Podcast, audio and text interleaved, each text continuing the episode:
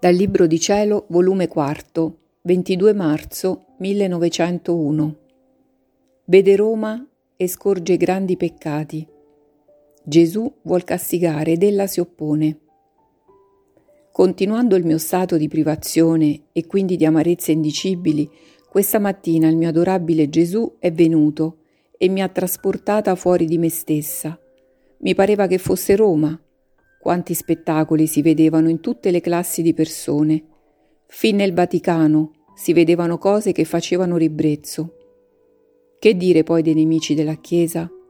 Come si rodono di rabbia contro di essa, quante stragi vanno macchinando, ma non possono effettuarle perché nostro Signore li tiene come legati ancora.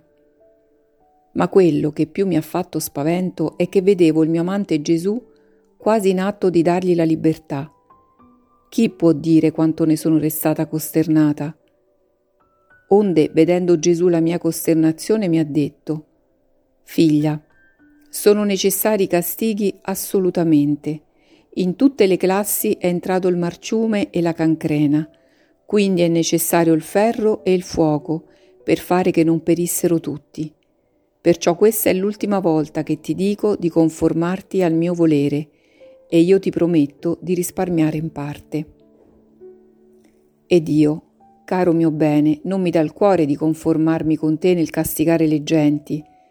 E lui, se tu non ti conformi, essendo di assoluta necessità di ciò fare, io non ci verrò secondo il solito, e non ti manifesterò quando verserò i castighi, e non sapendolo tu e non trovando io chi in qualche modo mi spezzi il giusto mio sdegno, darò libero sfogo al mio furore e non avrai neppure il bene di risparmiare in parte il castigo.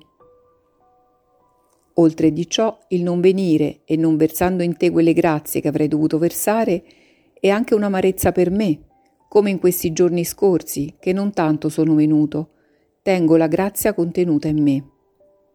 E mentre ciò diceva, mostrava di volersi sgravare, e avvicinandosi alla mia bocca ha versato un latte dolcissimo ed è scomparso.